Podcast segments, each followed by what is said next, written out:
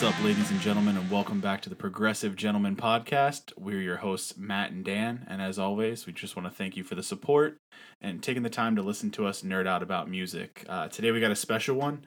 Um, it's a new segment that we're gonna do. Um, we're kind of keeping up with the theme. Our last one was a new one as well. Um, we're calling this one Artist Spotlight. Uh, in these episodes, we kind of want to focus in on one particular band or artist and just kind of go through them, give a review of their music, what we think, favorite tours if we've seen them live, and uh, and yeah, I think the first band we want to do for this is Between the Buried and Me. Matt, what do you think? Yeah, I definitely think this one probably makes the most sense for for us since it's kind of our for first foray into progressive music and especially heavy progressive music. Um, and you know, we both kind of started liking them around the same time and uh and you know have followed them along their musical journey so i definitely think this one makes sense to to start with. They've got a nice long uh, list of albums we can discuss and you know a bunch of history and their sound has changed a lot so definitely looking forward to talking about them. Yeah for sure. into it and start with uh, uh or do we want to do a little background first yeah, let's do a little background. I mean, it's it's definitely one of our favorite bands of all time. I mean, speaking personally, but I'm pretty sure for you as well. So, uh, it's going to be pretty easy to talk about, I think. But yeah, background wise, um, so made up of Tommy Rogers on vocals, Paul Waggoner and Dusty Waring on guitar, Dan Briggs at bass, and Blake Richardson on drums. Um, He's a monster. You all, he is a monster. Blake Eatstakey. Um, you, you all probably know that already, but you know, just in case you've been living under a rock, we figured we'd go through this a little bit. Uh, background of the band: they're from North Carolina, Raleigh, North Carolina, to be specific. Um, a cool little tidbit that we found whenever we were just kind of messing around on the internet was that they got their name from a Counting Crows lyric. That's uh, just so strange to me. I just like of all the bands in the world that they could get their name from, it's like a band that seems to have the least influence on their musical tastes. I mean, maybe yeah. maybe they do listen to them a lot, but that just I, I, I do feel like I do feel like I see them at least Dusty, especially like on social media, posting different songs from like '90s bands and stuff like that, and so I I, I think maybe perhaps in some form, uh, '90s bands kind of had a background or an influence on their sort of progression uh, becoming a band, sort of in the beginning. But um, yeah, the song's called Ghost Train. If you've not heard it, uh, check it out. That's where they got their name. Um, and then as far as side projects go, um, we'll start with Prayer for Cleansing. That's kind of the like first iteration of Between the Buried and Me. Um, Matt, what do you think of Prayer for Cleansing? They, this one, uh, what I kind of actually was going through the different um, side projects because I actually had not listened to some of them before. Uh, this was one of them, and uh, it definitely has early BTBAM like written all over it. If I had no context and someone just started playing this, I would have guessed like, is this like an unreleased BTBAM song, or or an early type, you know, like kind of something they were writing but didn't make it onto an album or, or something like that. Um, but sure, I, I, sure. I do like them. I mean, it definitely seems a little more like bordering on that extreme metal category than uh, you know their current progressive metal take. But but I, I do like that uh, their side project, and I definitely want to listen to them a little more now that I've just kind of dipped my toe in the waters. Yeah, for sure. I mean, I think I think prayer for cleansing, if I'm if I'm correct, was like that was between the buried and me before between the buried and me, right? Yeah, I think that was the one that um, Tommy Rogers was in. It, I was reading uh, up on it a little bit, and I think he actually started as a guitarist there, but then they like lost their singer or something, and then so he ended up stepping up and doing vocals, and then kind of the rest was history from there. Gotcha. Yeah, that makes sense. Uh, which kind of brings us to Glass Casket, which is the other one I want to talk about. That's a band that I think that's that's Paul and Dusty. Um, yeah, I think that's right. I actually discovered them around the same time I discovered Between the Buried and Me.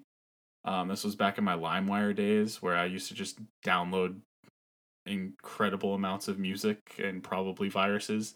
Um, and and that and that glass casket record kind of made its way into uh into my music folder. Um, and I didn't know that it had anything to do with Between the Buried and Me. So it wasn't until like years later that I found that out. So um, I actually listened to them as a separate entity. Obviously, they are a separate entity, but like not knowing that there was any sort of uh, line to draw between the two bands. Yeah, I think this is one that like because Tommy's not the vocalist and stuff that you wouldn't really know. It could just be a band that sounds like BTBAM, but just like imitates their sound. Um, depending on if you looked at like when the albums or album was released. I can't remember how many Glass Casket has, but um, I only I only remember one. I only remember one. It had like a gold cover. That's the only, and that's unless it was a different cover that came through on that LimeWire download. Yeah, these the side projects are definitely something that I don't know too much about when it comes to Between the Buried and Me. So I I wanted to brush up on them at least a little bit and get a feel for their sound before uh, you know, so we knew what we were talking about whenever uh, you know, we discussed it on the episode. And uh I do like Glass Casket, and I think that is the project that sounds most like BTBAM out of all of these at least in my opinion. Prayer for Cleansing was definitely close, but Glass Casket's even closer, I think. Yeah, for sure. Now to go a little further away from uh, from any of that. So Tommy's side project Giles is pretty much all electronica. Uh, he does some like experimental stuff where it's not as electronica, I suppose. But um, what do you think of Giles? Yeah, I eh, I was listening to his newest. I think it was an EP, um, and I definitely could see some of the more recent BTBAM stuff, like um, from Coma Ecliptic onward. I'd say like a little bit of Automata on there. Um, so he there were some heavier parts in Giles. Like I wouldn't go so far to say like metal necessarily, maybe like hard rock, but it was definitely very heavily electronica. Um, I don't typically listen to a lot of electronica, but uh, because it has the BTBAM flavor to it, I it sold me for sure. I I listen to him occasionally, like whenever I'll be listening to BTBAM, and then Giles is the the one side project that I was very familiar with. Um, so that is one that I will go over to and if I'm looking for something a little milder but still want that that BTBAM flavor. What about you? I think the first time I heard Giles um was from this kid that I used to uh I used to camp with. Um my family had like a campground growing up or whatever and uh and the the same kid also introduced me to like Darkest Hour and stuff like that. Um and he was a big Between the Buried and Me fan. And I think that was back when I don't even remember the name of the the album. Um, but whenever whenever his first album released as a side his first side project record, his first Giles record, I think it was was it called Pulse? Uh, don't quote me on that. I'm pretty sure that's what it is. But anyways, it mine. just it just says like Thomas Giles on the on the cover real big. I just remember that um, and he brought it up, uh, and we listened to it. That was my first exposure to that. Um, I thought it was weird, um, most of it, but uh, I, I mean, at the time I was just mostly just into metal, so. Uh, but there were a couple songs on there that were pretty catchy, and uh, and yeah, I mean, it was still Tommy Rogers, so that that part obviously, I mean, he's a very unique vocalist, so uh, really anything that he puts like anything any song he's featured on i always go check it out um so you know it's it's it's definitely different but uh you know i don't hate it. Yeah. Yeah it is definitely different and speaking of of different uh some of these other side projects the next one here uh nova collective uh that's the dan briggs one. Right? One of one of his. Yeah, yeah he's, he's got three. Three. Yeah, I forget. I know. Was the Nova Collective's the one that has? Is that uh, also have uh, the guy from Haken? Uh, I think or is so. that I think Trioscapes, I which don't we'll remember. talk about later. Yeah, I'm not sure. I'm not sure which one's which. Um, uh, this this one's the one that's more like metal-ish. The, Yeah, the Nova Collective the- one. The um, the Nova Collective one is the the heavier like metal jazz, and then Trioscapes is the like not quite as heavy. It's like more rock jazz, right. but still progressive. Yeah, for sure. Uh, I I do think uh, I do think that this is the one with the guy from Haken. Uh, this uh, the Nova Collective. Um, but yeah, so that this one honestly, honestly, all of Dan Briggs' side projects are the ones that I'm most intrigued by. Um, Dan Briggs, I think, is probably like the biggest student of music uh, in in the band. So it's always really intriguing to see you know, when you watch videos too of just between the Buried and Me recording between the Buried and Me stuff, just seeing his mind work is always really interesting, like how he approaches writing. Um, so it's it's kind of cool to see that in a different element with uh, Nova Collective orbs and trioscapes. Um, Yeah, I, But yeah. I agree with that. I, the stuff that Dan Briggs does is like, I mean, it all.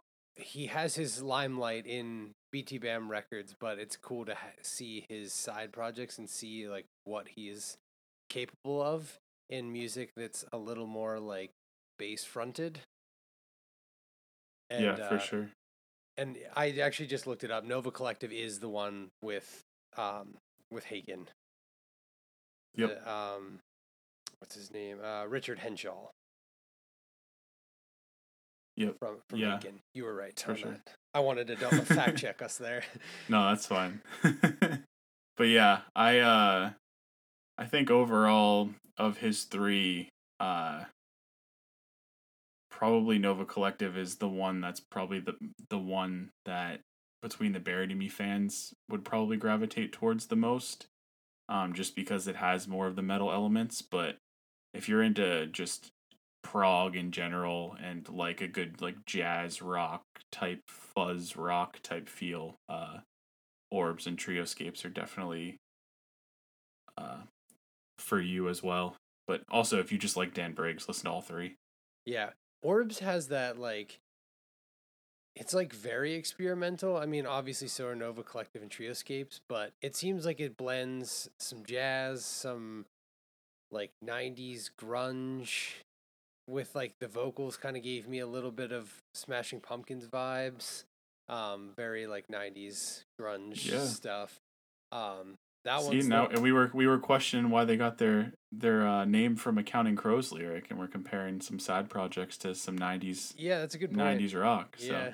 I, yeah, I guess they are it's in uh, there. It's in there somewhere. yeah, it it makes sense now that now that we're we're talking about it. Uh, but yeah, I think Orbs is probably the one that is. I guess Orbs and Giles are probably the two most different from BTBAM. So if you're looking for like extended universe BTBAM stuff, probably like Glass Casket, Nova Collective, and Prayer for Cleansing would be your best bets. And then the other ones are like a little more outliers, but still good nonetheless. Yeah, for sure, for sure. All right, I think we should just get right into this. Uh, like, start going through their discography a little bit. You know, the moment we've all been waiting for here. The meat and potatoes. and the then the part that I feel a little bit more confident talking about too, because you know we we we did a little bit of research on the on the side projects. You know, outside of the handful of things that we had already heard.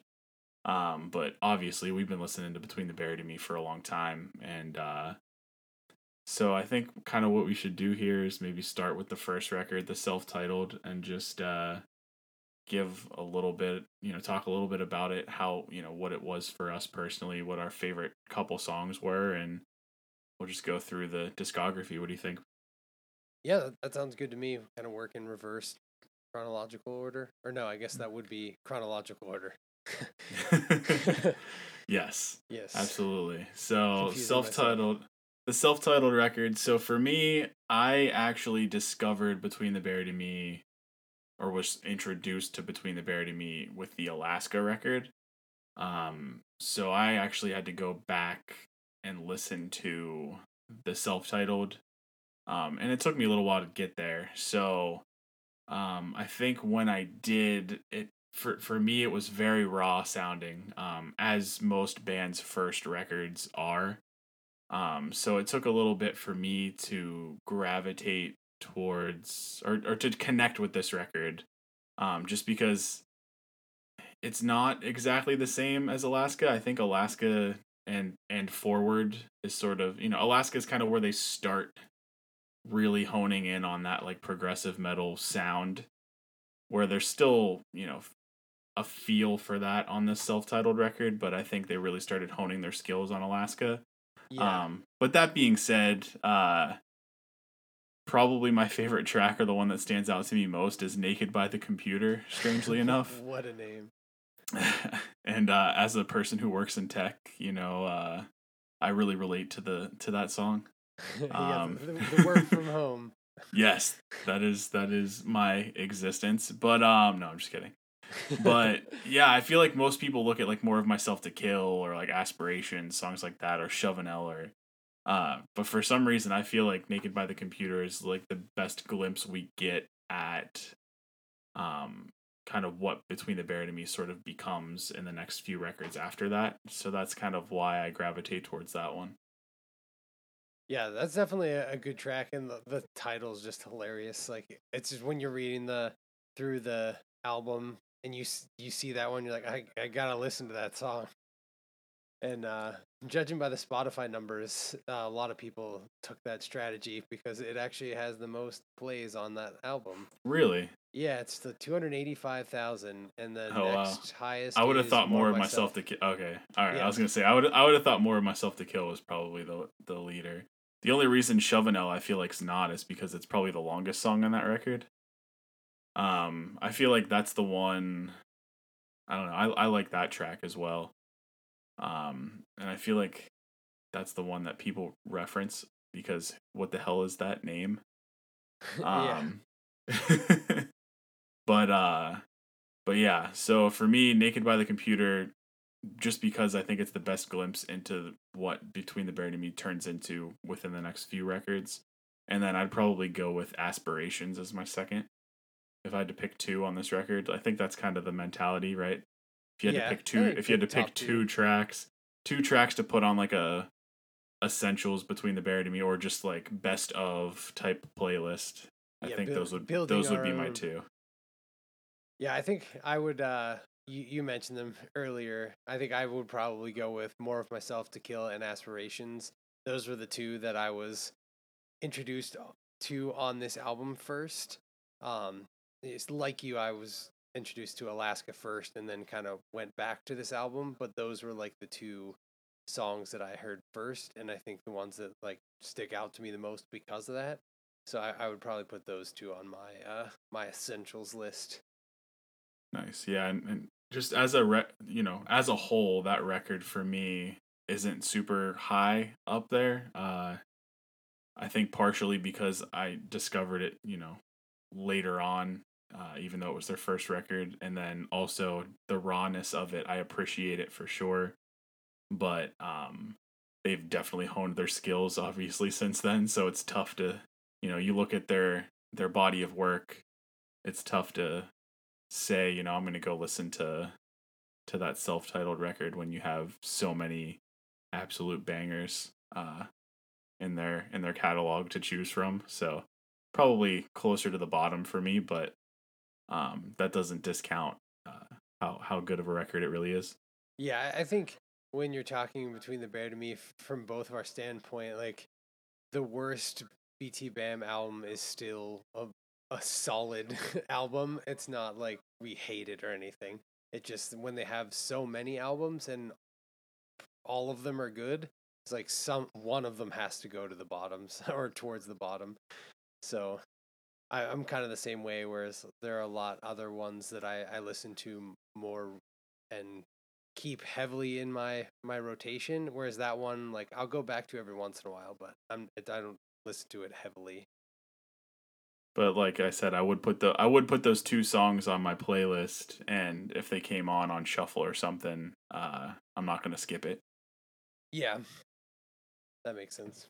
But uh moving on to their second record, Silent Circus. Um so after being shown Alaska the song, which was actually the first song that I ever heard from Between the Buried and Me, um, and then sort of listening to a little bit of that record, the second song that I was shown sort of explicitly from my friend Brandon, who was the one who introduced me to the band, um, was Mordecai, which is off of this record, Silent Circus. Um, and for me, that that song is just as good as anything on Alaska, and uh, that's that's kind of a pretty important ish between the Buried and Me song for me, just because it was one of the ones I was introduced early on, and uh, I I played baseball in, in high school, and this was on my like pump up playlist too, so uh, I was a big fan of that track, and I'm I'm a decent enough fan of this record too. Again, it's hard to compare it to some of the ones we're going to talk about here a little bit later, but overall, this is a solid record. What do you think? Yeah, this one actually, it's before they, they kind of went into the, they're still kind of in the the death, like the the death core kind of ish uh vein where they like didn't uh didn't quite get into the as proggy as their uh their more recent albums but um this one i think made a, a leap forward from their self-titled album with that and it kind of went slightly more progressive and so it kind of like straddled that line so i definitely like this album much much more um and for me mordecai was also uh similarly the, the song that i was introduced uh on this album and i really liked that song so then went through and listened to all of them. I think after having dug into the album though i'd say aesthetic is my favorite of the the tracks. That would be definitely on my my list of kind of essentials for for between the Buried and me and then mordecai would be my second. Those would be my two as well. Um, oh the, the yeah for sure. The, the album as a whole is good and i like sort of the and that's that's sort of a theme with prog too is kind of having repeating themes right? So they have Shevanel take two on this which is sort of a, a callback to Shevanel cut a flip which is the closing track on that on that uh self-titled record record. But um yeah overall again this this record doesn't stand out a lot to me um now but at the time this was you know i was in i was listening to you know death metal deathcore stuff.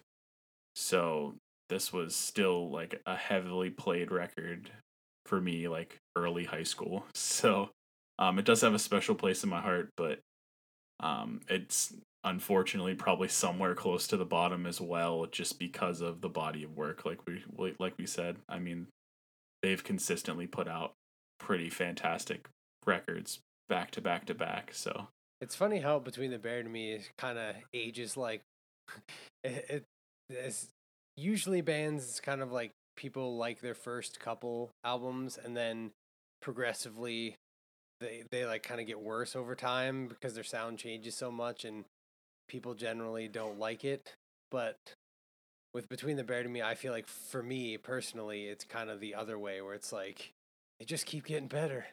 I don't know how they do it.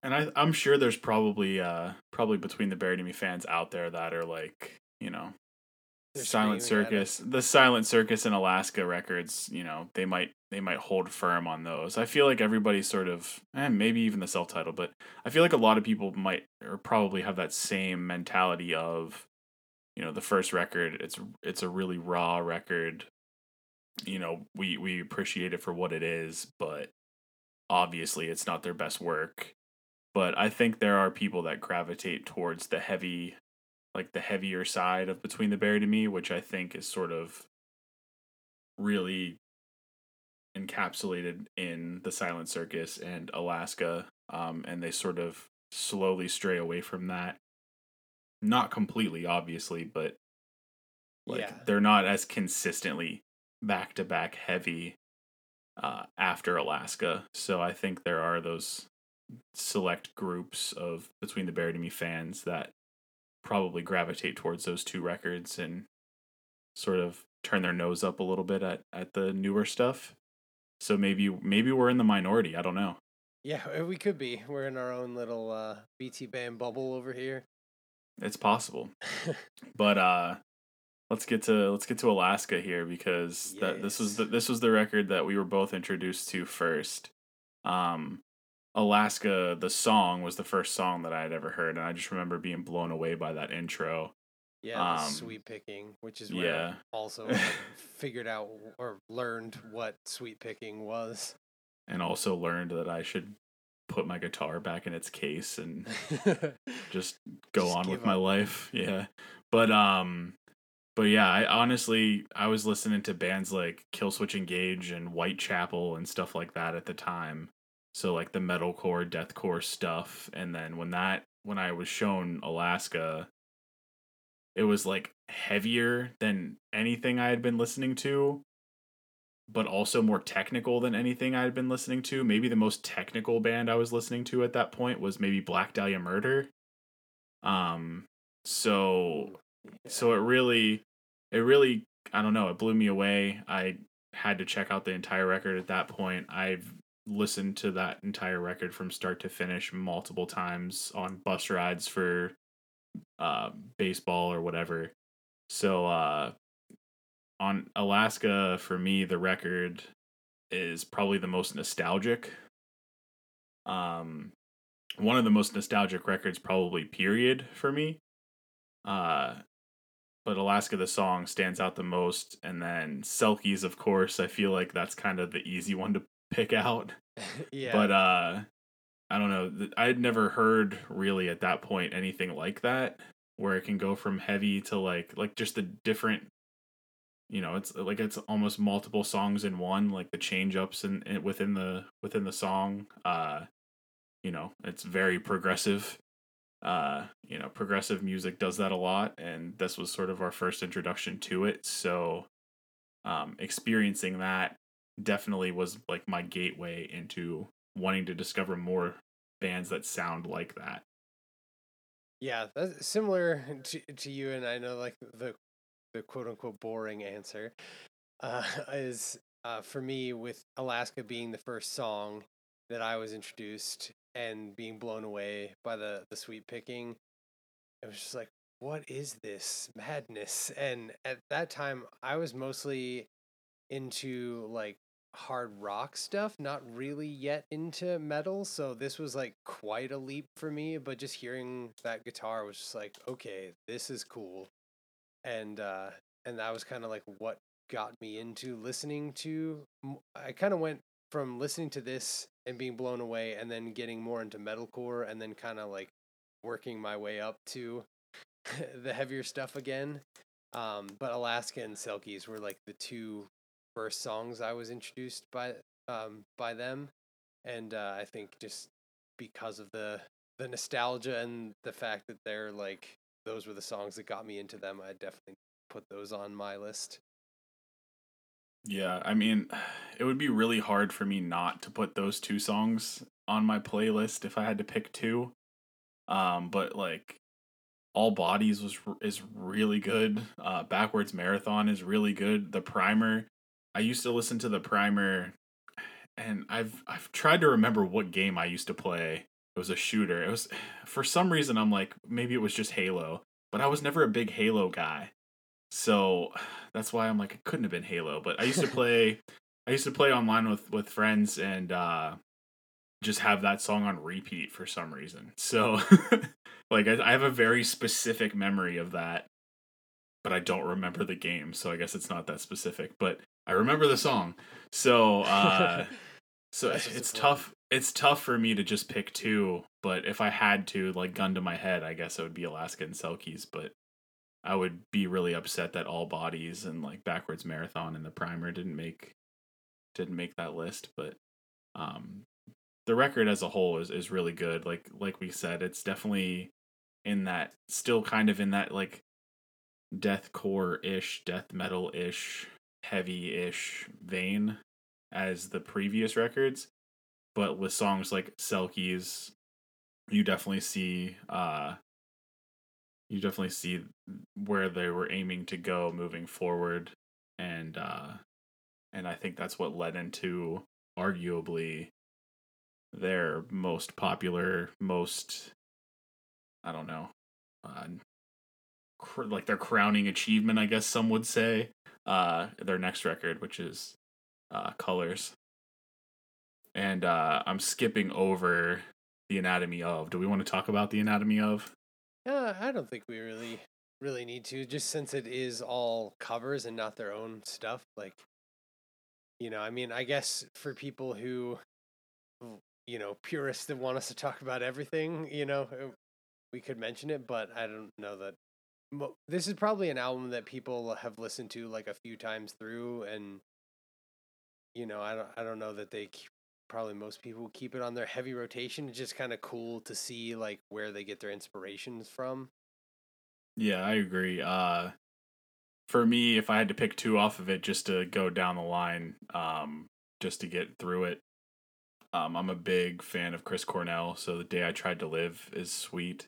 And then a big fan of Queen, so Bicycle Race, they did a cover of that. And honestly, I've shown my dad that cover before, and uh, he's like, they they did a great job, and he's not a fan of like, you know, metal or just any anything with like screaming vocals. He kind of turns turns his nose up at, but he really dug that cover. So Yeah, I definitely I would say bicycle race for mine, and then I'd say probably kickstart my heart is the other one that stands out to me. Like I would not have guessed th- that they would have done a cover of really either of those songs. Like if they were gonna do a Queen song, I would have guessed like Bohemian Rhapsody or which they did, or We Are the Champions. Yeah, but I know because but I not on yeah not on Anatomy of, but they yeah they did, and I I was so pumped because they were just doing that, you know, sidebar. They were just doing that uh on a tour just to like kind of close close the show or whatever but then it was so popular that they ended up recording and pressing it on vinyl which i was really pumped that that happened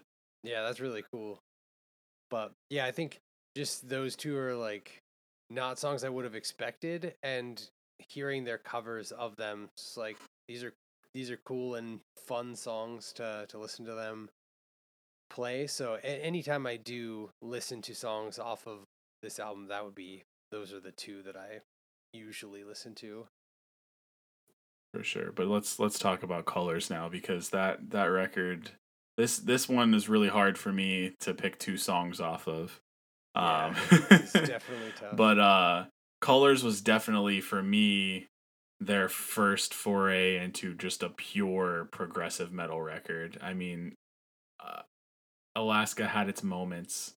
Um silent circus even had some glimpses but this record for me is just one of the quintessential progressive metal records from from front to back. Um i love the intro uh the sort of dual track type situation where you know foam born into a decade of statues. Like that that's the perfect way to open a record. Um it's so hard because almost every track on this record is just amazing in my Yeah. opinion. And informal gluttony is one of my favorite like the way that that song ends leading into sun of nothing is so cool. Son of nothing is probably one of my favorite if not my favorite between the buried and me songs of all time.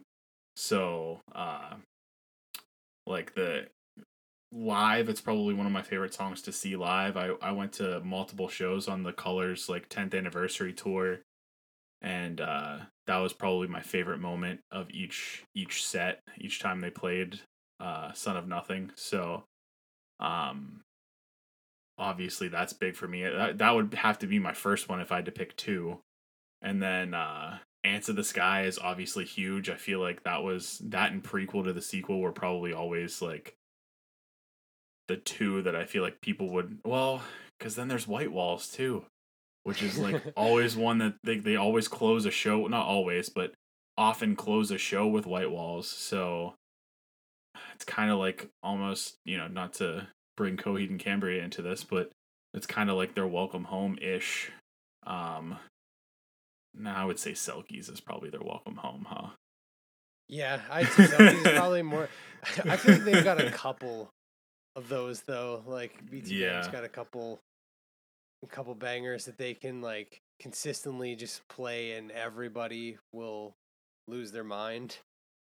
But this, yeah, but exactly, I agree. But and another thing about this record is this is sort of the first one where I feel like it almost has to be played in its entirety. Like, I mean, you can you can pick songs out, I guess, and listen to them individually, but the song flows together so well from start to finish that it's almost like you're doing yourself a disservice by I not listening to the whole record. Um, Yeah, Yeah, it it's- definitely takes away from if you like just pick and choose and you haven't listened to the album from front to back previously. Like, you know, if you're just sampling but you've never listened to the whole album, like you're not getting the full effect for sure. Yeah, like I'll I'll sometimes go and just listen to Sun of Nothing, but I typically always I'll always like uh if I'm on Spotify or something like that, I'll start Informal Gluttony and like fast forward it to the last like couple minutes just to hear it lead into it. Um but it's just they're both of those songs are so good. Uh man, if I had to pick two, I don't know. Probably honestly just because of how much I really like Sun of Nothing, I'd probably pick Informal Gluttony and Sun of Nothing just so I can hear the lead in. I feel like those that those are the two songs that I go back to and listen to the most um in this on this record, so those would be my two, but Those are good. I- uh, good I would want to put the whole record on a on like a best of playlist. It would be really hard not to for You're me. breaking but the rules. well, those are my two: Informal Gluttony and Sun of Nothing. yeah, I I think for me, Sun of Nothing's definitely my number one, and then I'd probably say Ants of the Sky is my number two. Like I just love that part, and towards the end with like the banjo and the like. Oh. just like everyone kind of the crowded room and yeah, like yeah, you hear like glasses clinking and like Yeah. some background like kind of banter stuff, and it just it kind of like paints this. I I just picture like a D and D like party you know like they're all at the tavern after an adventure and uh you know being the big nerd that i am it's like i just picture that in my head and it's just like ah i love this. So it's Yeah, just I- like just looking at like because i'm currently looking at the record on spotify and uh it's taken everything i have not to just like hit play on son of nothing i almost but- did it by accident. I was like i was looking as well just so i have the track list to help me with deciding and i like almost clicked one of them and it's like oh that would not go well Just Yeah. blast it in the middle but uh yeah i mean if you know between the buried and me which probably anybody listening to this does um obviously colors is classic and uh we didn't really say anything that that you probably hadn't already thought or heard somebody else say but still it's worth saying again and again because that record is amazing listen to but the whole damn album Yes. But uh a hot take a little bit for me here is to say that they got better on their next record. So um uh they released The Great Misdirect, which was a six track record. So kind of I mean all they have a 17 minute song on it, so it's not a short record. Yeah, But, I'm pretty um, sure the whole if you get like the two LP, I'm pretty sure the whole um like side D is swim to the Just moon. swim to the moon. Yeah. Yeah. but um yeah the great misdirect for me uh that's probably my it goes between this and colors but it's probably my favorite um between the buried and me record um i like the sound that they sort of cultivated on this record it's very much a it's a cool mix of heavy between the buried and me with like you know the slightly almost prog rock ish between the buried and me um, they do a lot of interesting things on this record, like uh, Mirrors and Desert of Song are, you know, if you played those on their own, you wouldn't necessarily think it was a Between the Buried and Me song, which I think is cool. This is another record that you're doing yourself a disservice if you're just playing a song one off. Like, this is one of those records, again, that you have to play from start to finish to sort of get the full effect. and that's Yeah, kind of sure. how that's how I look at this record as well. So, you know, people might say, "Oh, well, Mirrors and Desert of Song, they're not even metal songs. They're not even heavy, whatever." Um, but the way that they lead into or are led into, you know, as part of the progression of the record, I think just fits perfectly with the soundscape and sort of the story that they're telling through the music. And uh, I don't know, man. This one just this one just hits for me. I, I connect pretty hard to this record. What about you? Yeah, it's I I feel like Colors is still my favorite one, but Great Misdirect I do listen to a lot. Uh, I have it on on vinyl and I do find myself listening to it quite a bit. I think it just like hit at that time in my life that it's like kind of I you know with being 2009 would have been like our senior year of high school so like remember it's like thinking about graduating and going to college and there's like kind of that time of your life so i feel like there's that special like sentimental value that's added to this album it definitely puts it up there and then you know like you said the the way each song flows into one another but yet each song is so different um this this album is just like beautiful chaos for a, It's for honestly- better way to describe it It's honestly the first record that like sort of transported me within my own head to like somewhere else. Like I don't know where it took me, but like when I listen to this record, like lights off, eyes closed, like th- it takes me somewhere. Like colors, colors can do that too, I suppose. But this was the first one that really like hit me like that. Um, and I don't, again, I don't know. Like you said, maybe it is with just the timing, like when it was released versus where we were at in our lives or whatever. But I don't know. I think it's just the the changes and just sort of the the trip that they take you on on this record that that did it for me. Um, with six songs, it makes it kind of easier to pick two, I guess you would think, but um, not really I mean, I I have my two, I guess. Uh, and that would be Disease Injury Madness because I that's probably my favorite track on this record. Um I just really like the the dueling guitars towards the end is really cool. All the different like changes within the song, you know, between the in Me does it a lot. We kind of already said it, but you know, it sounds like four songs in one almost. Um just that that song for me probably hits the most. And then uh, I would probably pick Swim to the Moon because that's just classic. And uh that song also takes you on a journey. And uh it's funny because every time i'm at the beach like if the moon's like over the ocean or whatever and it casts that little like you know, reflection the whole way to the sand uh, that's the first song that pops into my head. So uh yeah th- that is like the image that i have in my head when i listen to the to that song as well. It's just like you looking out from from the ocean into the the horizon and you see the the moon reflected in the in the water. That's that's a pretty um prominent image that i get in my head as well whenever i'm listening to it. Eh, i also would say that's one of my two songs as well. Um i think for my second one i'd probably go with fossil genera or genera.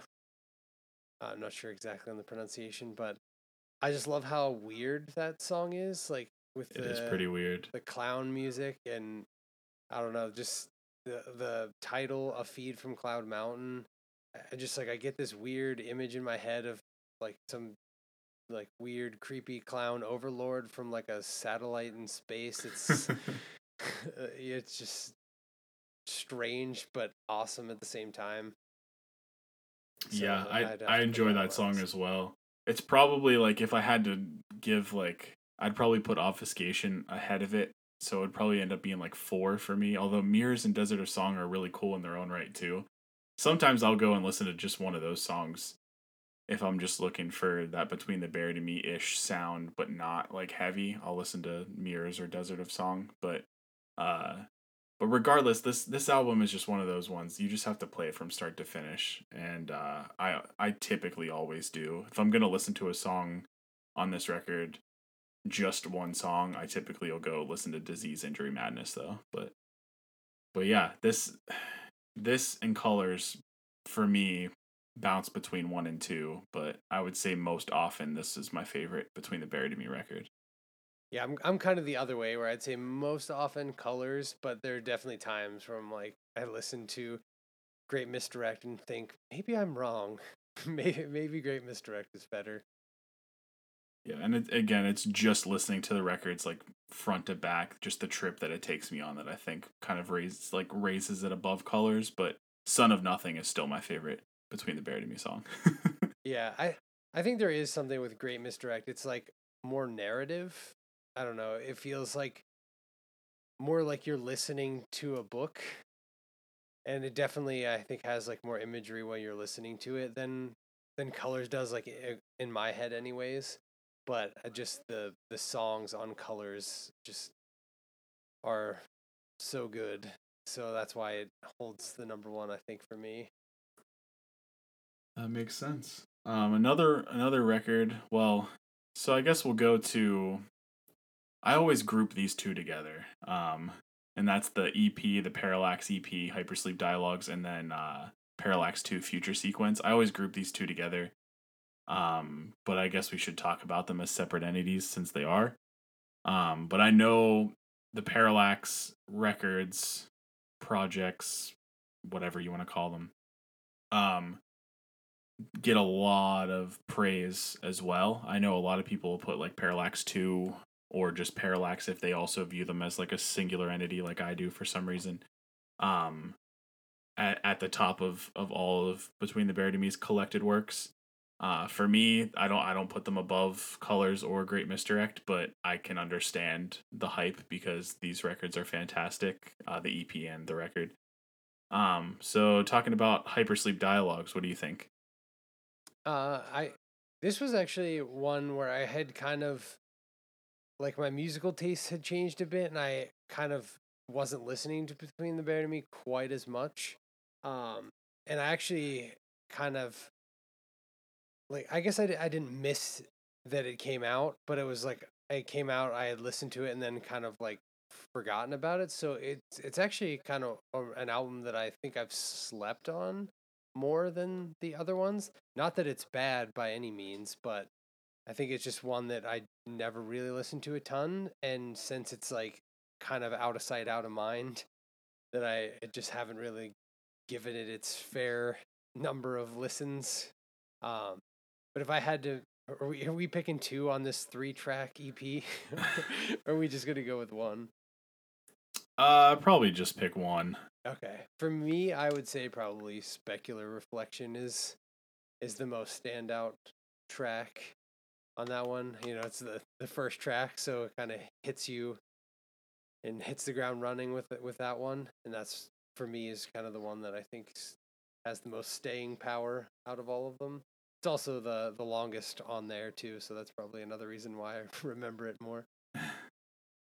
Makes sense. Yeah, like like you said, um so Parallax Hypersleep Dialogues when it came out, um I didn't connect with this as much as I did with Great Misdirect and, you know, as I said, I really connected with the Great Misdirect. I mean, that that had a huge impact on me. So, um I probably didn't listen to this EP enough at the time, but uh, after they released Parallax 2, I listened to it a lot more and I did appreciate it, especially in the context of like, you know, having the the larger body of work with uh, Parallax 2. Um, it, it it's an interesting sort of um stepping stone to get to Parallax 2 from Great Misdirect. I think it kind of fits. Um and I mean, it's still between the Buried and Me for sure. Uh, and Lunar Wilderness is probably the song that I would pick. Uh, that was probably the one that I gravitated towards the most, and I think honestly because it was the easiest to digest for me. Uh, maybe that's because it's the shortest track on the EP, coming in at eight minutes and twenty two seconds, which is still a crazy long song. So it's funny um, saying that's the shortest. Yes, yes, that is. I mean, it's like it's three songs and it's still like thirty minutes long. So yeah, it's like um, almost not an EP, and with yeah. like runtime. Yeah, for sure. but uh but yeah, probably probably not the record or not the you know thing that I would gravitate towards the most with in between the Buried and Me's catalog, but I do group it with Parallax 2. So um Parallax 2 for me, we might as well start talking about that is probably right below um Colors and Great Misdirect. Uh, just a step below for me. It it doesn't really contend for that top spot, but um, I love again one of the one of the things that I really enjoyed about Colors and Great Misdirect is sort of the lead in to the record. Um, Colors having Foam Born and then leading right into Decade of Statutes and uh, statues and uh, uh, Great Misdirect having mirrors into obfuscation. Uh, this one having goodbye to everything leading right into Astral Body, I think was just as epic of an intro as those two records. Um, Astral Body is probably one of the songs that I go back and listen to the most. Um, and probably what really brought me back to uh, being excited about new Between the Buried and Me music since I didn't really connect with the EP as much. What do you think? Yeah, this this was actually like where I had kind of come back when I saw like, oh, it's a the full album. Like, oh, and it's a sequel to the EP like what what is going on here and kind of it got me excited and I had come back and Astral Body was the first song that I had heard. Um, I think it may have been like a one of the singles that they released prior to the album, maybe. Yeah, I think they had like a visualizer video or something too that I, for some reason, I'm picturing. Maybe that didn't exist. Maybe I just made it up in my brain, but um, I think they had like some kind of visual visualizer video uh, for that. Yeah, I, I do remember uh, at the very least, like maybe the album was already out, and but I remember watching the Astral Body music video on YouTube, um, and it's one that I I listened to it and immediately restarted it and listened to it again. Um, that song is definitely the standout one on that album for me. Uh, that will be definitely one that I would put on my my list and uh, I'd say then probably right behind there for me would be the Extremophile Elite.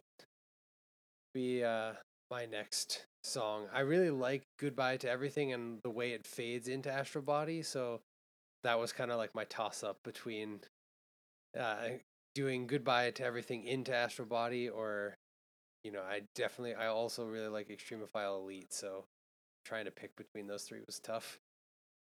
Yeah, so one of the one of the songs that I really enjoy seeing live is Telos, so it's hard for me to not pick that one, but I also really enjoy Silent Flight Parliament. Um, and I think what kind of made it even because that was probably a song that I didn't listen to as much, especially since it's the longest song on the record and it's like 15 minutes, so that's a commitment.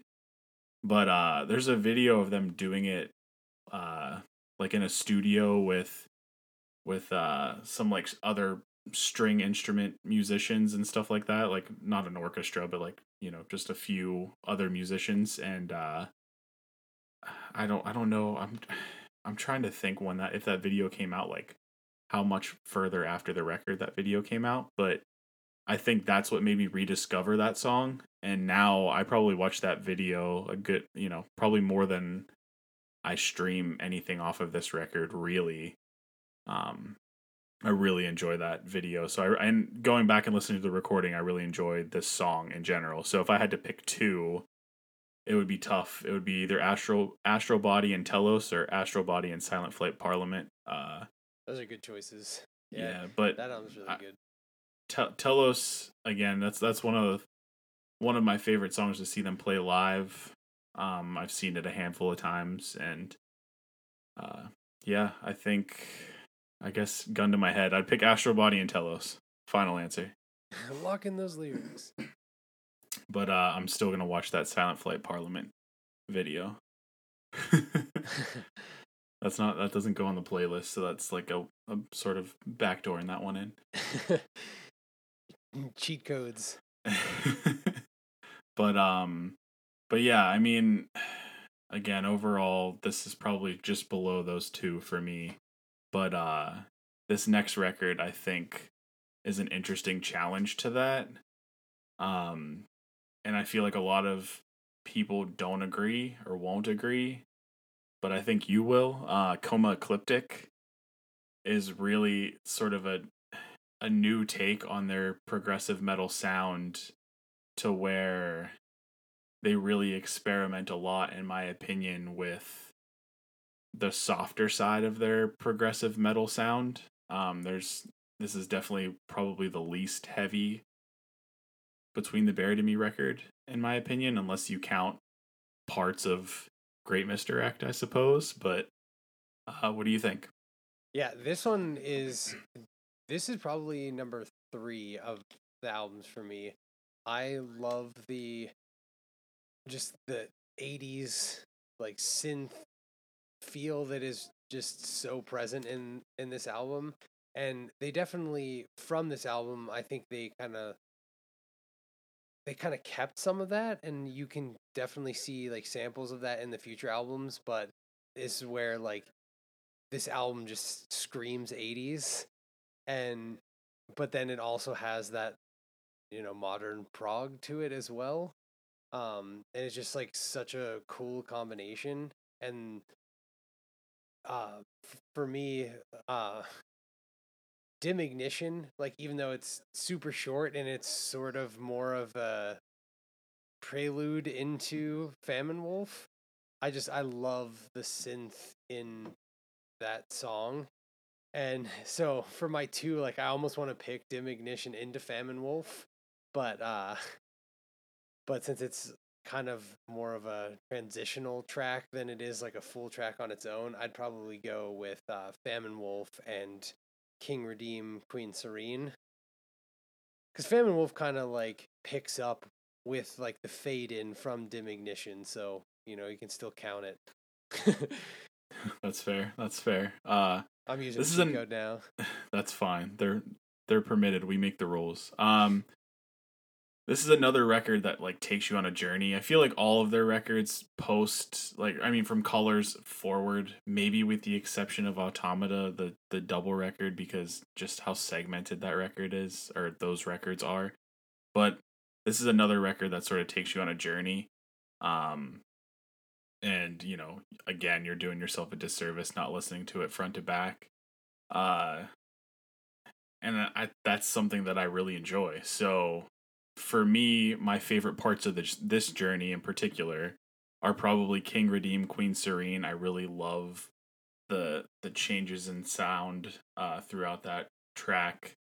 Um, and then Memory Palace, I think, is an extremely underrated Between the Buried and Me song. I think that's right up there with any of the heavy hitters. Um, and probably my favorite song on the record. Uh, and just uh, something else to note too, because I think this is cool.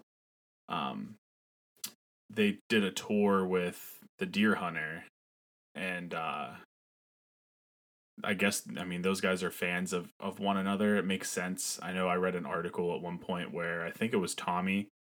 Uh, they asked him what his like top ten progressive rock albums of all time were, and I think he said Act Three by the Dear Hunter was like number one or top five or something like that.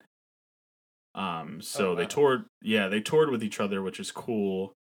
But even cooler, the VIP package, you got a seven inch split vinyl where they each covered one of the other songs. And uh, Dear Hunter covered Rapid Calm off of Coma Ecliptic, which was really cool to hear.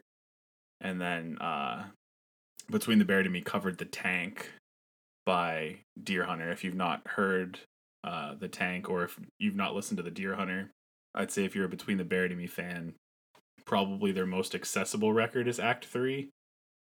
Yeah, the tank is such a good song.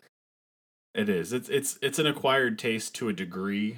Um, I I would say for a but for a metal fan, for Between the Buried and Me fan, I would say the Dear Hunter might be an acquired taste. But uh, Act Three is a good spot to start, and there's a song called Incauda Venom. I do not even to try to pronounce that. Um, and that's probably a good track to start with. Uh, and yeah, if you if you check that out, you you might enjoy it, but definitely look up the.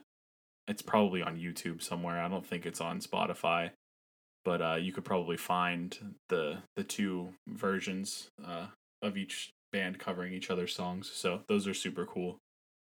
But uh, yeah, I just wanted to mention that since it is kind of in there, you know, it's in BTBAM lore, BTBAM, uh, BT Bam extended lore, extended universe BTBAM. Um, but yeah, Coma Ecliptic for me, I probably wrestles with Parallax for that like third spot. But I do like the journey it takes you on, and uh, for that, it probably is third. But yeah, and did I pick my two songs? Yeah, King Redeem and then Memory Palace. Yeah, for sure.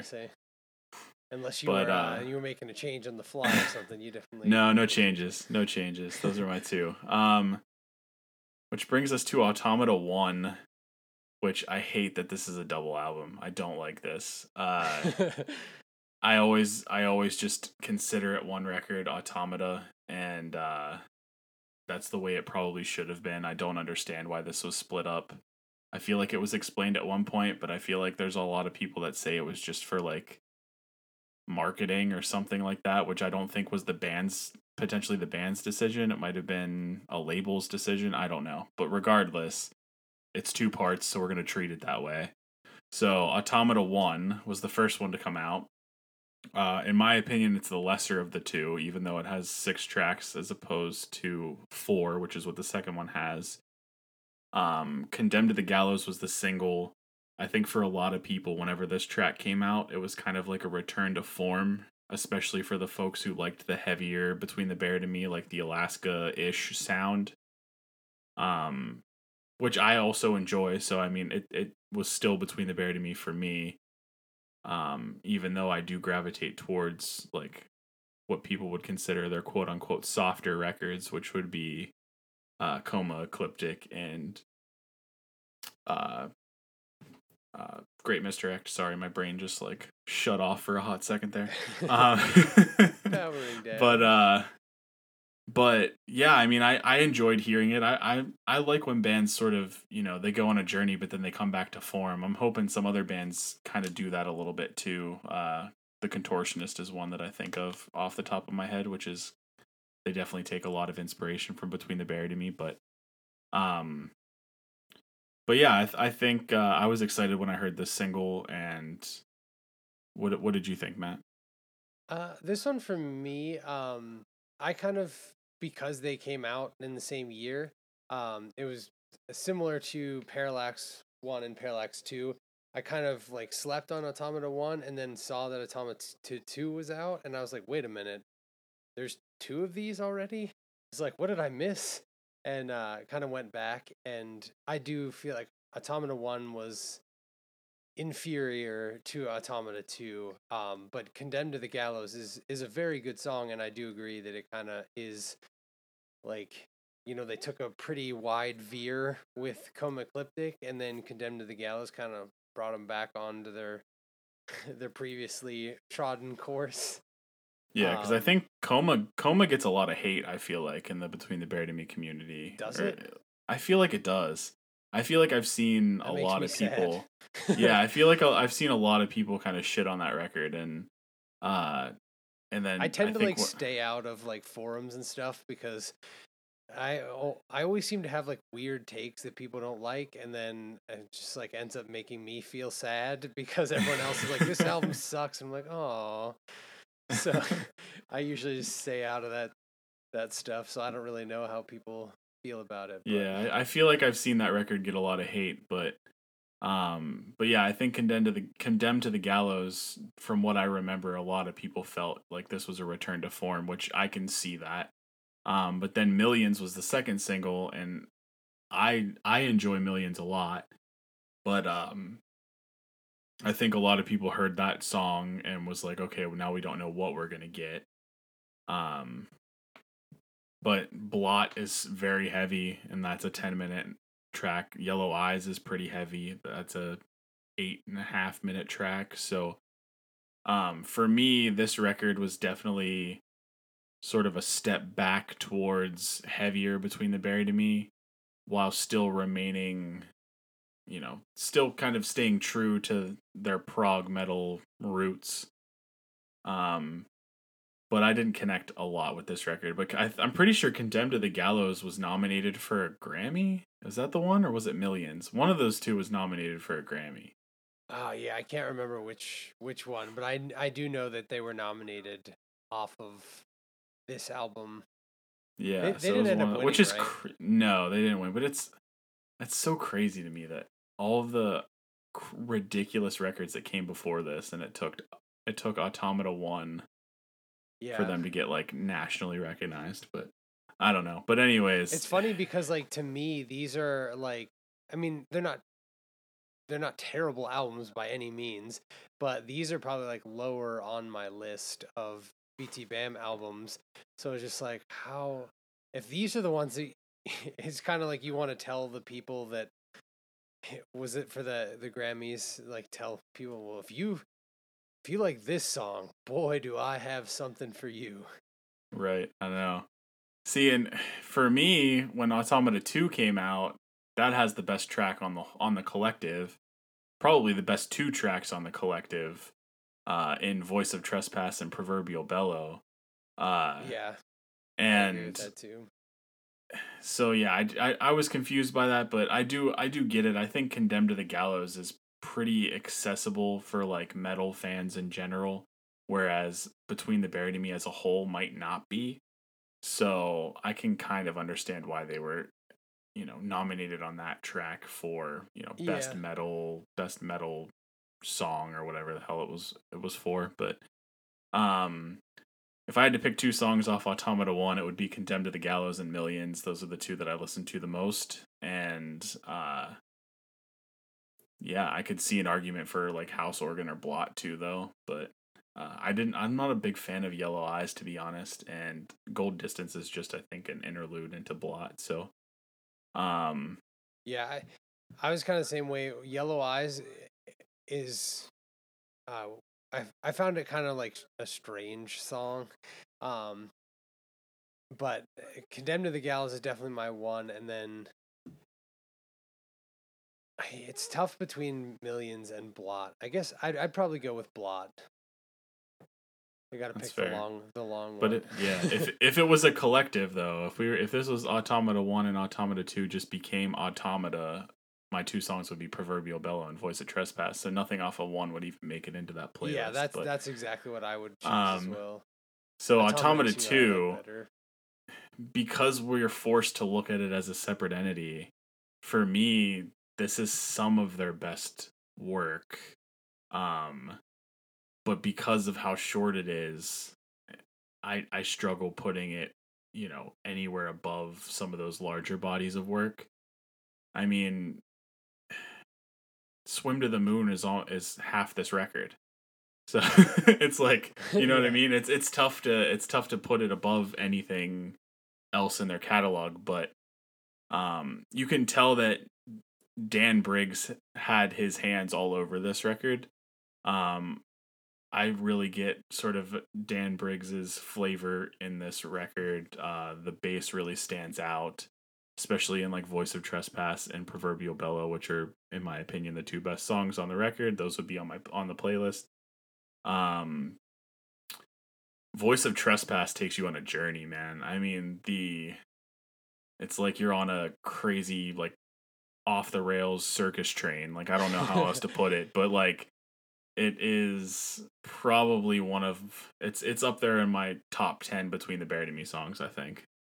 It's funny you say about it taking you on a ride, which like I completely agree with, but it's just looking at like the track run times.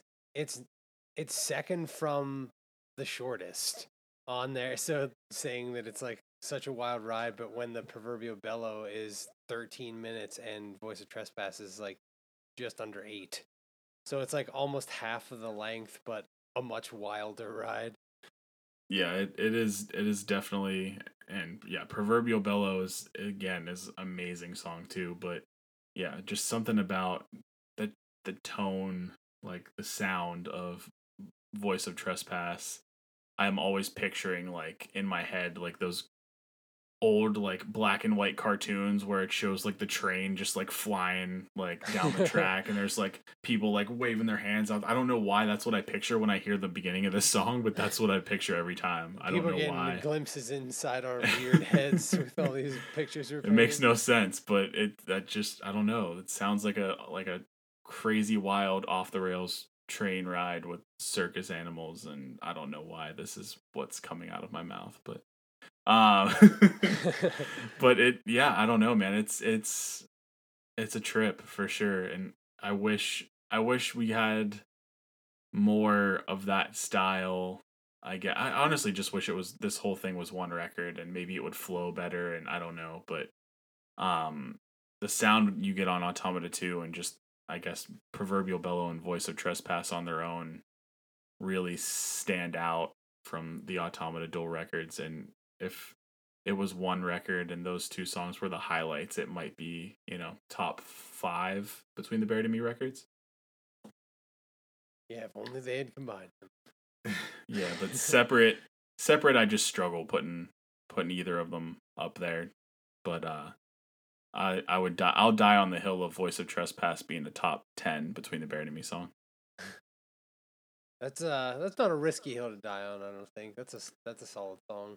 That's why I was willing to say it. I do value my life to some degree. Um but uh this brings us to the last record. Uh, the most recent record came out last year. We talked about it a little bit on our uh, albums of the year uh, podcast episode. Um, probably talked about it in a little bit more detail than we will here since we're kind of running down this list here. Uh, but Colors 2, when this was announced, I think my head like partially exploded. I'm still here, so clearly didn't fully explode, but um I thought that was an in- insane risk to take naming a record Colors 2 whenever you know that your fan base sort of reveres Colors 1 um to say hey we're going to follow that up we're going to make a sequel uh you know as we know in pretty much every medium out there the sequel is almost always worse Yeah, so uh it does tend to be the case. but you know whenever you name it colors 2 and that's your best record and you've made you know nine records to this point and you know six since colors that was a that was an interesting statement to make do you think it lived up to the name Uh, I do. I mean, I definitely it's. I don't think it's as good as Colors One, but I don't think that like them naming it Colors Two made it a disappointment or anything. I definitely, I, I see that that that has so much of Colors One in it, but yet it is also kind of takes some of their other newer albums and mixes a little bit of that flavor in. Like I can kind of see a little the automata mixed into it. Um, so it kind of takes parts of it, but I definitely think it is true to the color's name, and uh, it definitely has a lot of really good tracks on. it. yeah i uh i don't know if it lives up to colors i mean you said the same thing it doesn't you know it's definitely not better than colors it's i wouldn't even put it on par with colors i wouldn't put it i probably wouldn't put it top three between the buried and me records but that being said it's very good um it is another record as is kind of the theme with between the buried and me post Ala- post alaska um you know listening to it from front to back is a lot better than just picking out songs. Sometimes it doesn't even make sense whenever you pick just start a song in the middle. Um but uh but yeah, I mean quality wise, they really went all out on this record. Um I like the callbacks to colors. There's a few of them. Um and uh and yeah, I I would have liked a little more I would have liked something how do I say this? I would have liked another song like Swim to the Moon, like I don't know. Where like I mean obviously that's not colors, but like I would have liked something epic but like mixing in different sounds and I mean I guess we get that to a degree just just ignore me. I th- I think I just I had my my my like expectations were really really high as were probably everyone's um with the name and the first track that they released fix the error i felt when i heard that that it i was going to be a disappointment to a degree. I thought the drumming was amazing. I think this record has blake written all over it where how i said uh, automata 2 had dan briggs written all over it. I think blake's flavor is all over this record. Um i think this is probably one of his best records. Um Yeah, he They do- uh, they do a lot of. A lot of experimentation with sounds and stuff like that, which I know they did a lot of on Colors, so I guess that makes sense as well. Um, I don't know. I don't know what more I was looking for. I guess I just set the bar too high. I think that's like kind of the nature of having it colors too. It's uh, they gave themselves a lot to live up to, and they kind of set their their bar high. So I feel like inevitably some people are gonna feel like ah, it didn't quite live up to it, and you know I'm kind of in that ballpark too. But there is a lot to enjoy on this album still. Uh, for me, I would say uh, never seen Future Shock. I I really enjoy that track. Um, and I would say the future is behind us as well. Those are probably like my two favorite, but I mean, I enjoyed Fix the Error." I know you said you weren't quite as excited about it. Like that was kind of with being the first single, you felt underwhelmed, but I enjoyed that song. Um, not quite as much as the other two, obviously, but still. Yeah, I- I enjoyed it too. Um, don't get me wrong. I didn't dislike it or anything like that. I just felt like with how many epic tracks are on Colors, you know, it nothing on this record lived up to like Sun of Nothing to me. Um, you know, nothing lived That's up fair. to Ants of the Sky. Um, yeah. you know there was there was no there was no song that i like look at on this record that i go back to pick out and say like i need to listen to this song where i'll often do that for like informal gluttony sun of nothing into the sky prequel white walls the whole record so it's you know i i don't know probably my favorite song and i think maybe it's because of the callback is uh uh bad habits so it has that like sleep on, fly on. In our minds, we can fly Yeah. line in the ba- in the end, which is one of my one of my favorite moments of Colors for sure. Um, so it was cool to see that callback. So for me, that's probably one of the songs I would put on, and then the other would probably be uh, "Double Helix of Extinction." I like monochrome leading into that song. Um, so I, it does keep with the theme of uh, sort of the intro two tracks flowing together and being a nice introduction to the to the record. Yeah. I- I also I like uh prehistory. It has that like cartoon like bonk sound and like Oh yeah, and some of the samplings they do in here I think are like funny, but also they work well with the, the track. Like there aren't a ton of bands that I feel like pull off the soundbite thing well, but between the Buried and Me seems to seems to do it. And maybe it's just because I just love everything that they they do. So maybe I'm just uh just like my bias, but I just I always enjoy the weird things that they inject into their music to see like Yeah. how they can try and push their music into different territories. Yeah. Hence, uh, choosing like Fossil Genera and Yeah. uh, Dim Ignition into Famine Wolf, and yeah, I you like I- the you like the what can I different stuff. I'm a, I'm a weird guy. It's all good. Uh I mean, yeah, it's it's definitely cool. I mean, I like uh Disease Injury Madness and that has that like horse sound in it, right? Where like Yeah, yeah. like towards towards the end or whatever, like I always think that that's hilarious. Um but uh but yeah, I guess for me that this record was good. I I it didn't exceed my expectations, but my expectations were probably too high. Um and probably because of the name, but I do think bad like bad habits was really cool to have that callback. Um, I thought was really cool, and I know there's some other both like musical and lyrical callbacks to that record and from this one as well, which I think is is cool. Um, and honestly, uh, never seen Future Shock. Future Shock is a really good record too. Um, or really good track too. Uh, but I I think I'm sticking with uh, Double Helix of Extinction and Bad Habits as my two. Those are solid, solid picks as well. Yeah. What uh to switch from from discography a little bit. Uh, how many times have you seen Between the Buried and Me live?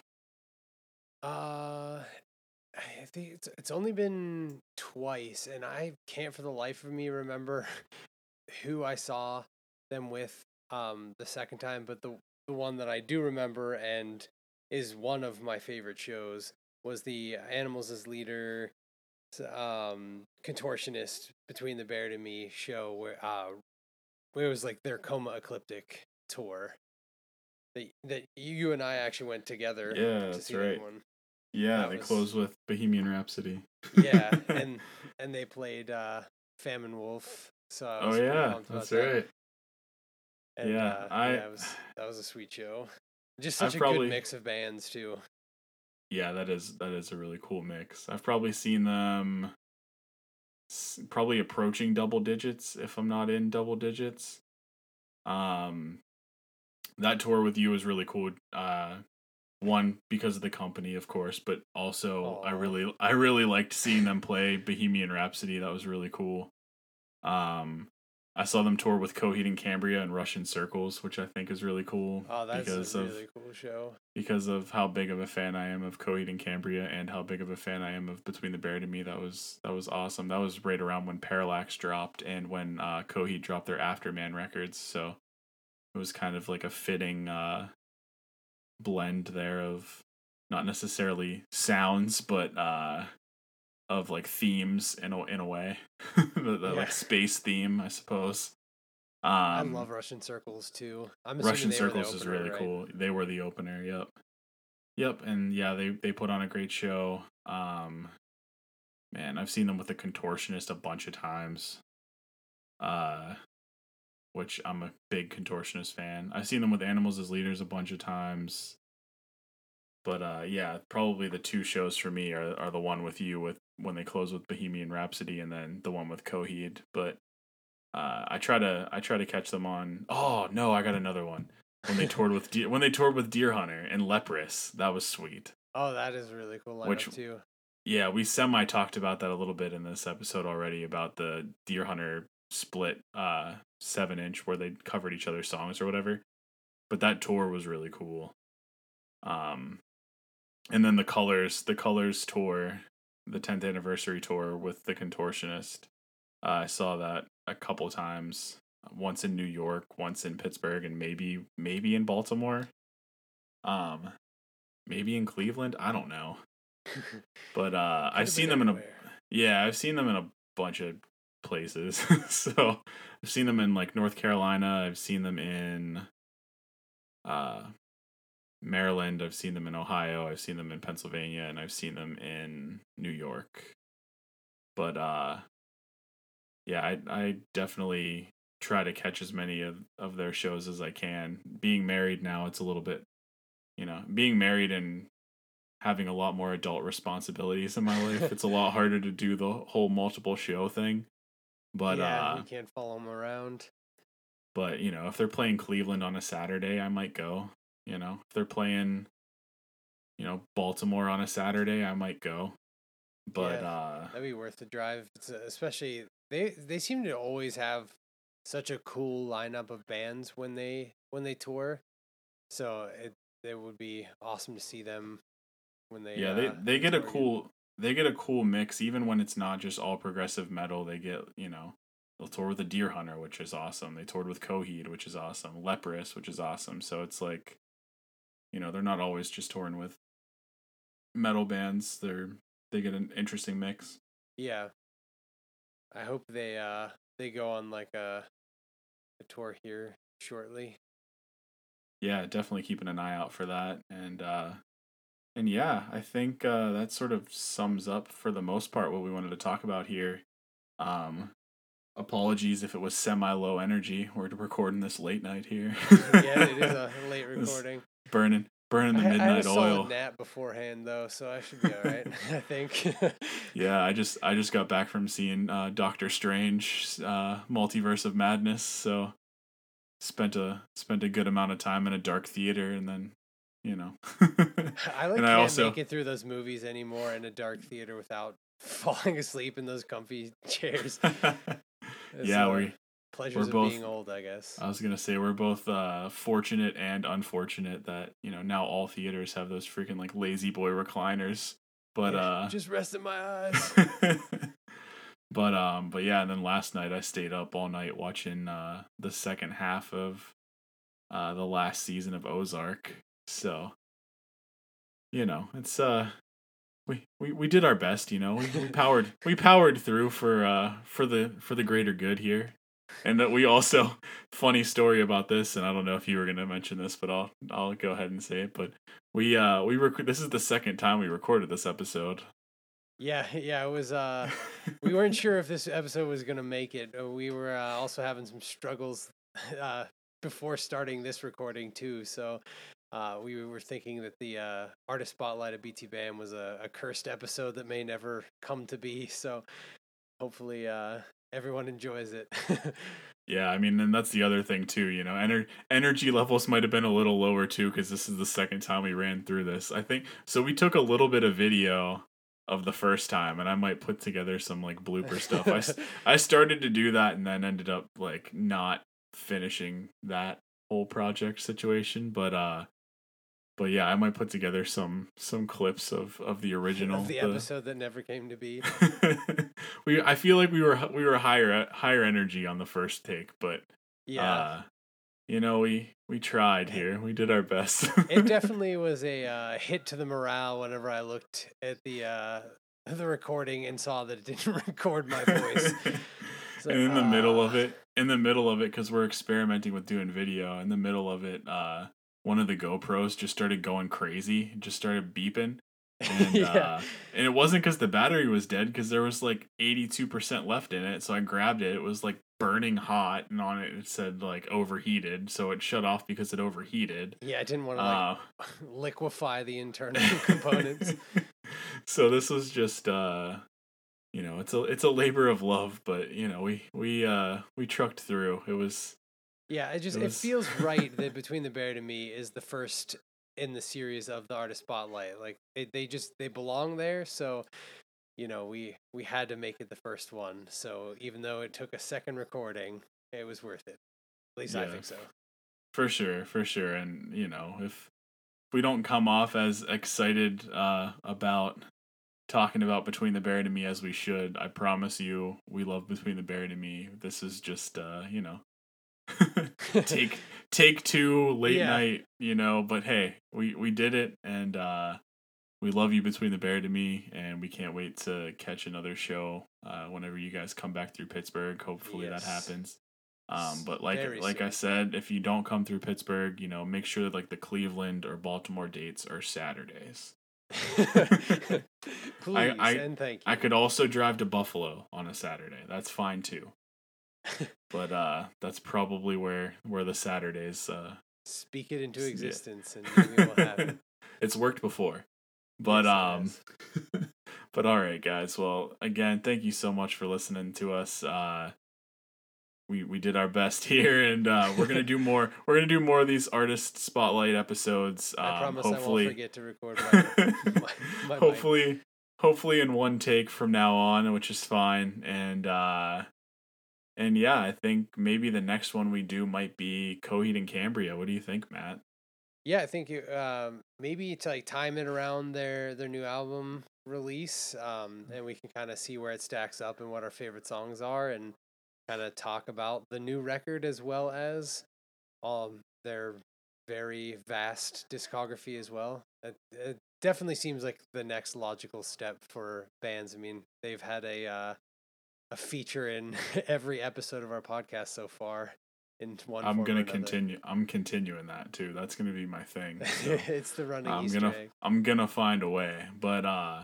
but yeah, I think we're also gonna try to do a giveaway. Um right now I'm thinking it's gonna be a uh probably a Key of Z comic signed by Claudio Sanchez. I think that's what I'm looking at uh as as the giveaway. So this isn't like the official announcement that that's gonna be the case, but uh consider this live. yeah consider this like a little teaser you know there's gonna be a giveaway it's gonna be something signed by claudio sanchez which i think is uh worth worth giving us a follow for uh but Yeah, uh so keep your eye Follow Yep. the the socials. Follow our uh, our podcast too, please, and uh, and give us a rating. It helps on the uh, on the charts, get us discovered, and you know hopefully get other people who like progressive music in into listening, and maybe uh, you know share their music with us, and hopefully we can share some with with them as well. absolutely so thank you guys again uh like follow subscribe all those things and uh we'll catch you next time Thanks.